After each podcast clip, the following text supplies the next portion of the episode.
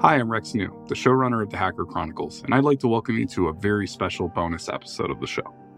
We're going to be releasing the next chapter of Alice's tenuous journey to escape her cyber captor, John Doe, on Tuesday, September 5th. But today, we're taking a look behind the scenes at what some of the hacking in Season 2 looks like in the real world, specifically the attack on the HCV Orca that kicks off Season 2. We're joined today by Nathan Wenzler, the Chief Cybersecurity Strategist at Tenable. Nathan has over two decades of experience in cybersecurity, and we couldn't think of a better person to talk to about how the attack on the Orca mirrors similar attacks in real life. If you need a refresher, you can pause this now and check out episode 1. We'll be here when you're ready.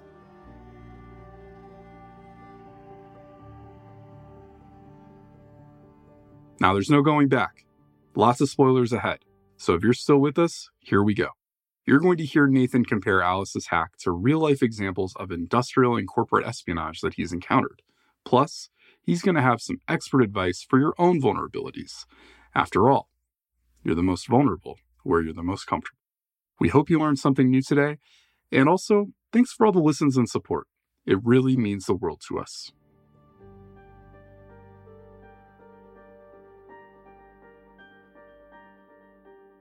So, Nathan, thank you for joining us. Thanks very much, Rex. Happy to be here and happy to uh, be part of the whole thing. It's great. You know, Nathan, I'd love if we could just talk about your title for a moment. So, if you could explain what exactly does it mean to be a chief security strategist? After all, Tenable's a cyber security company. Seems like your your title's pretty big. Could mean a lot of different things. It can, and, and it often does. So, to give you a little context about it before I, I give you to the direct sort of definition of it. Myself, I come from a security background. I've been in the industry about 25 years, worked in government early on as an analyst, and was building security programs at a time where as I like to joke with people, like security didn't really exist. We were just the IT people in the corner of the room who like to tell people no a lot. And a whole industry kind of blossomed out of that. So I come from a proper security background. I've been a, a an analyst. I've been a chief security officer. I've run security programs for companies later in my career. I've been executive level consultant for security programs, helping companies figure out how to make it better. So I've had a really great opportunity in my, in my career to work at all the levels of a security program from being in the trenches all the way up to leadership. I have kind of a unique perspective on the whole thing because I've seen sort of all sides. Coming to Tenable as chief security strategist, what they have me do here is leverage all of that expertise in part be an evangelist for security practices. I spent a lot of my time doing education and talking to people at conferences and trying to help people understand better practices, new techniques, new ways that we can defend our, our networks better. As we all know, who we've been in this industry for more than a few minutes, it changes so fast. The attackers get more sophisticated. The types of attacks change, whether that's technical or, as I'm sure we'll talk a little bit about today, about social engineering attacks the whole process morphs constantly. Being able to be out in front of that, help organizations, help individuals, professionals at all levels, try to understand what's going on, build better strategies and programs to defend their their schools, their home networks, their companies. That's really what the role is kind of all about. It is a lot of moving parts and thankfully Tenable's a big supporter of doing those kinds of things in in the community and really trying to help support everyone to do this a bit better. No, Nathan, it's really obvious based on your career why you're the perfect person for me to talk to today and for our listeners uh, to hear from. And so, one of the coolest things about how we've approached this show is that we try to make the various hacks on the show as realistic as possible. And and I think try is probably not strong enough a word. The reality is like we spend a lot of time researching things, planning this out, making sure that what Alice is doing is as close as possible to how it would happen in real life, if not completely how it would happen in real life. And that brings me to the hack of the HCV Orca, which opens season two. Now, in this hack, Alice sneaks onto a 400 meter container ship with the help of an insider named Carl. Now, Nathan, could you tell us uh, how what we portrayed in our season opener holds up in terms of realism? Very realistic, especially if we're talking about that kind of specific sort of shipping or transportation kind of industry problem. I think a good representation of the kind of sort of hybrid combined attack that if if somebody is really targeting a specific organization, it reflects a little bit of the technical sort of cyber attack that goes on, the hacking, if you will, but also really highlights the social engineering part of it, the, the personal sort of human part of the attack, which is doing a lot of research about the company, understanding the layout of, of the ship, understanding the types of systems that you're trying to, to get into, being able to get physical access, all of these kinds of um, more human, more physical types of things that go on that can very much be part of an industrial sabotage or industrial espionage kind of situation. I think the key about this is it's easy to get sort of caught in this idea that this is only going to happen to big, massive companies or things that have very physical representations, like a cargo ship. And the truth of the matter is, almost every industry is vulnerable to this kind of problem. You have to think about this from the standpoint of why would a criminal actor take some sort of action against you? Usually it's financial, could be politically motivated. There's other reasons why criminal actors do what they do. But in almost every case, it's that you have something valuable and that becomes the target. So you can talk about obvious cases of, say, power or water facilities that, if they were attacked, could cause harm to constituents taking out power or water systems. But banks, obvious targets, lots of money there, lots of money to be stolen. In any industry, we could identify targets that would have value to a criminal actor. And so industrial espionage as a concept has to be taken seriously regardless of your industry, regardless of your size, regardless of where you are, what you do. It's something that can be really devastating and it's very real. It's getting sophisticated. These aren't just empty phishing emails that come out and try to get you. It's a very methodical, combined set of attacks that the motivated attacker is going to find a way in. They're going to find a way to launch the attacks that they want to do, and they will gain access to that target. So it's really, really important that, you know, if you're outside the transportation business and you're listening to episode one, don't think this is a unique thing to cargo ships. This is a common thing really everywhere. And it is a really good example of how these attacks are starting to happen more frequently these days. What I'm hearing you say, Nathan, is that vulnerabilities are not just something that might be in your computer or on your phone, like a piece of code or something like that. These vulnerabilities can come from something as simple as, like you said, money, potentially even just a grudge. And I imagine that makes figuring out what's valuable in your business a little complicated because none of us are mind readers. You're bringing up a really good point, and, and yes, you're hearing correctly. We've seen over the years from any type of criminal actor, whether that's nation state actor or financially motivated criminal actor, whatever the case is. Generally speaking, they're looking to follow the path of least resistance. But as we've evolved information security as a discipline, we've gotten better with our tools. It's becoming harder to break in purely from a, a technical assault in relative terms because it's still pretty easy. Uh, and it's often easy because we don't follow our good processes and our good techniques and we forget to patch or we choose not to for whatever reasons. There's a lot of challenges there. So, because of that unwillingness to really comply hard with our best practices, we leave technical doors open all the time. Those become the path of least resistance. That's why we see things like ransomware and phishing attacks being so common because they work. But as we get better about locking down the technology, as we do better with our processes, as we mature our security programs to a point where we're really dialing in that part of it, the path of least resistance starts becoming people. And that's where social engineering is so important. It's why this research that we're seeing Alice do is such a really critical part of the process if you're an attacker, because oftentimes it's just easier, frankly, to hack the human and get what you need from that.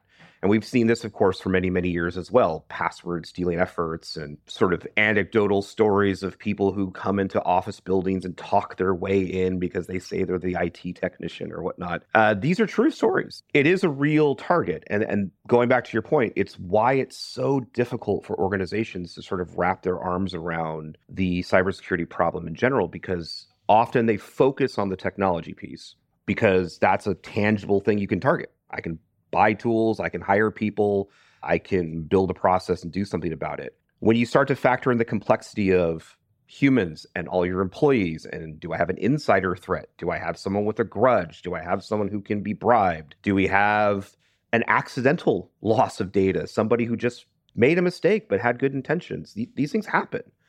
And trying to secure that, having to build a plan around how do you protect the humans, sometimes from themselves, is a really, really complicated problem. And as you know, we see here in, in the Hacker Chronicles here, season two, it's effective. It's really, really effective. So we're we're at an interesting point in the industry where uh, again the technology has gotten good, processes are getting better, but now we're starting to realize just how important it is to address the people side of this problem. And that's going to be the hardest one. These threats that you're talking about, intentional and unintentional threats. Alice and John Doe used an intentional threat to get access to the HCV Orca, and that is Carl, who works for the company, the Marquez Maritime Corporation, that owns the Orca. Are there best practices for trying to identify an intentional threat to your company? It is a little complicated because we're dealing with human factors here. But I think one of the better techniques that we have to look at when we're trying to, to deal with this kind of insider threat problem is doing our best to eliminate the noise. And what I mean by that is if someone is intentionally trying to exfiltrate data or sabotage your company or gather up intellectual property that they're going to sell off. If they're an insider, they probably have some amount of access. They probably aren't going to necessarily trigger a lot of the security problems that an outside attacker would have to trigger. Right? They're already in. So what I find for a lot of security organizations, they get so caught up in all the alerts and all of the events that their tools generate, and they're looking at outside attempts trying to come in, and they're looking at anomalies and all of this bad stuff going on in their network. And that's a lot of noise. And and it you do have to look at those things, but it means we're missing the behavioral changes. It means we're missing somebody accessing data that they don't normally access. It means that we're seeing people log in at odd hours or logging in from a place that they shouldn't be logging in from. There's kind of a shift that has to happen in our approaches for a lot of these things, right? If we can minimize the noise a bit of all these events and things triggering everywhere, it gives us a little more clarity, a little more focus on the anomalies that we do want to care about for these sorts of attacks. How do you reduce the noise? This is the change that's happening in the industry, quite frankly, is that we're moving away from that 25 year old model of buy a lot of firewalls and just hope that they all bang up against them and can't break in. Now we're looking at things in a much more proactive kind of way. We look at, at understanding the entirety of our environment, of the technical landscape that's data, that's networks, that's systems, identities, credentials, the cargo ship systems, all of these things. Understand what you have, understand the state of those devices. Know are they misconfigured? Are they patched? Are they exposed to access that they shouldn't have? If I understand these things, then I can start to make better decisions about how to protect them. But that's the key. If you can get ahead of it and make better decisions about how you're going to, to reduce the noise, then it becomes a lot easier to notice when typical behavior isn't quite right. I imagine the shift to remote work at a lot of organizations has probably made things like what you're talking about a little bit more difficult. That's a really unique challenge to have to deal with when you're talking about filtering out the noise. There was, you know, a lot of markets around user behavioral analytics and ways of trying to identify this stuff in, in sort of a programmatic way. COVID 19 really threw all of that into chaos because everything that was normal, every baseline went out the window. I think we're just now really starting to get back into a point of normal understanding what is or isn't the correct baseline. But it's going to be a challenge going forward because those questions where you could once assume, as an example, anything that is accessing this data outside of my office building must be bad, you can't make those assumptions anymore. And you don't know where your employees necessarily are, where they're working from. Did they pick up and go on vacation to another country and they're just working from there? Maybe. This gets it just makes everything much harder to figure this out. As if we didn't have enough complexity before, this just makes it that much harder. So yeah, that's where we're at. That's the reality of it.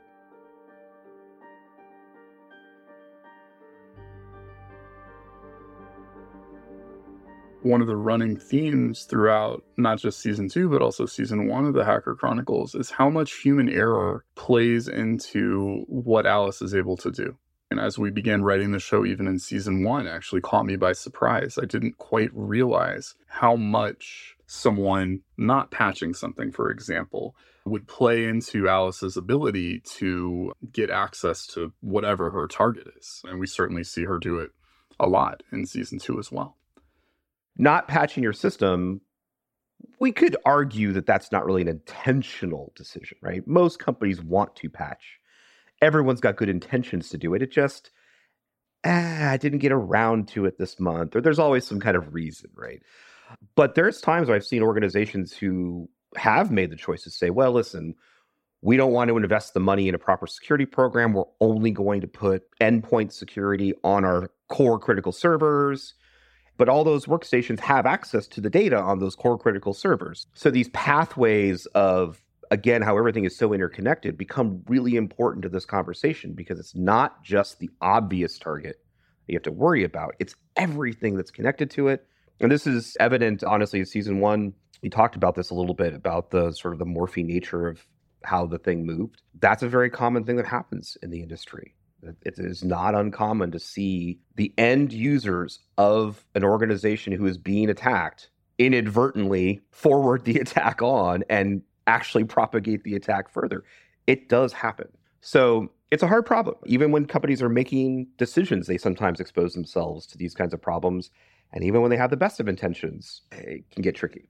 So, the hack in episode one of season two on the HCV Orca is actually inspired by a case study that we read, positing how something like what Alice and John Doe and Carl do could actually happen in real life. We've talked about the Sony hack, I'm also curious what other kind of examples, specifically in terms of corporate espionage or industrial espionage, essentially what Alice does in episode one. What examples have you seen of things like that in real life? Does anything stand out to you? I always think to one that I came across in my own career of a university that didn't have what I would consider the best protocols for defending critical data specifically.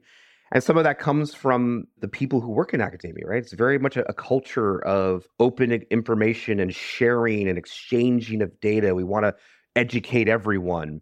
And it's noble, but if you have criminal actors or, or bad actors who want to take advantage of that, it's really inviting to a lot of them. And in this particular case, what they were seeing happening, this university, was that there were groups from a, a, nation state that were infiltrating their network and taking research data from these unsecured systems and then publishing it through what are called universities. I think some of my, my security researcher friends out there who are listening are already knowing what, what I'm talking about, but they are ostensibly universities. And then they would publish the data in renowned journals as if their university was the one that researched it and came up with it.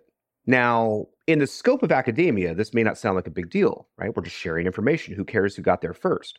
Well, who cares is when you have, say, here in the US, the Department of Defense sponsoring that research because it could be some new technology that would benefit the military. And then a nation state actor publishes that data first, which means they have ownership of it, which means now the Department of Defense can't use that technology or can't patent it or can't work on it. And, and for universities who do grant programs like this, it's incredibly lucrative. And we're talking tens, if not hundreds of millions of dollars of future research grant money that comes in from government agencies or from corporations that want this research to continue. And so being first to publish is a really big deal and can cost a university a lot of money. And in these cases, because they weren't locking down that really critical research data, it was getting published outside they were losing all that grant money and, and it was a, it was a big deal. I mean, we had to spend a lot of time and effort sort of working through how we were going to change that while still dealing with the culture of academia. But these are the kinds of things that I think a lot of folks don't think about in terms of sort of the unconventional attacks and how you can monetize potentially any sort of data. It's not just banks. A self help kind of mantra, too. If you're doubting that you've got something valuable, you do. 100%. 100%. Yes. One of the things that Alice and John Doe tell each other throughout season two is their targets are the most vulnerable where they're the most comfortable. We see it time and time again in season two. And in fact, Alice, when she gains access to John Doe's house and figures out where she lives after socially engineering Carl, literally seizes that mantra that she and John Doe use, takes full advantage of it to identify the gaps in his personal home security so that she can break in and plant a keylogger on his computer. It's where we left off in episode five. So I'm curious, how can you identify your areas of vulnerability where you might be comfortable? You know, the, the most important thing for first to remember is that when it comes to cyber attacks, and it doesn't matter who the malicious actor is, doesn't matter. When it comes to cyber attacks, it is almost never personal. It is one of the most common misconceptions I, I see all the time, where you have organizations, even leader, you know, leadership level kind of people who say, "Well, I, I use a password manager, and I have strong passwords on all of my websites, and all my personal finances are locked down, and every website I use, I use strong security." Great. What are you doing for your own company's website or your own company's network? Well, I'm a very small company. No one's going to target me. No, no, no. It, it, it's not personal. It's not a, a matter of these attackers say, "Ah, that that that fish is too small." That's not the thing. If they find an opening, they'll look into it. They have tools. It's all automated, right? So they can they can go and and, and launch those kinds of attacks indiscriminately. And frankly, even if you are a small company or a small organization, or it's just your home, that serves as a beachhead for me to launch attacks to other networks, to other people, to the folks you know, and I might be able to work up to a bigger fish, if you want to use that analogy. So, this idea that no one knows who I am, why would they attack me? I'm too small of a company, why would anyone bother? It's just my stuff at home, who really cares? That has to end. That misconception of this idea that it's so personal it just isn't true. So if you want to start that process of figuring out where are you very comfortable with your security and how to start to make better decisions about mitigating and protecting yourself, it starts with embracing this idea that it's not personal and that your data, your systems may not seem like much, but there's a lot that I can do with that data maybe not to you, but to the next person, the people you know, your family, your friends, your coworkers, so on and so forth. Don't get lax with patching. Password management, your credentials, that's another big place where people get comfortable. It's easy to have a simple password because it's easy to remember, or they use the same password everywhere because, again, it's convenient. That's something that has to change for a lot of folks. If I can break your password in one place, I now can break it everywhere. So we have to get better about password management. There's lots of great tools out there that are free that can help you with do doing better password management and can automate a lot of that for you. That's really critical. But outside of that, if you're a business, your government agency, your university, whatever the case is, knowledge is power, right? We can't get a good handle on what to do or identify the places we're comfortable unless we know the landscape that we're trying to deal with. And it's been number one on every best practice list for the last 20 years. Understand what you own, know your asset landscape, however, you have to do that. And it's, I, I get it's complicated sometimes, but knowing where all your assets are, all your data, where your servers are, who's on your network, what credentials exist. If you don't start with that fundamental understanding of what you're trying to protect and the state of those things, those assets, those servers, all of it, you're never going to be able to identify the places where you have gotten too comfortable with your security controls. You're not going to find the places where data is escaping your network and potentially costing your money or even causing harm, depending on the services you're providing. It's not impossible. I promise you all out there, it's not impossible. It can be done. So that's where we've got to start.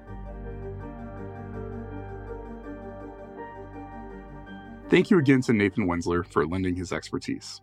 And thank you for listening. Learn more at tenable.com slash Alice. Alice and John Doe will return in a new episode on Tuesday, September 5th. And finally, if you like the show, tell a friend. And we'd also love it if you left us a rating and review.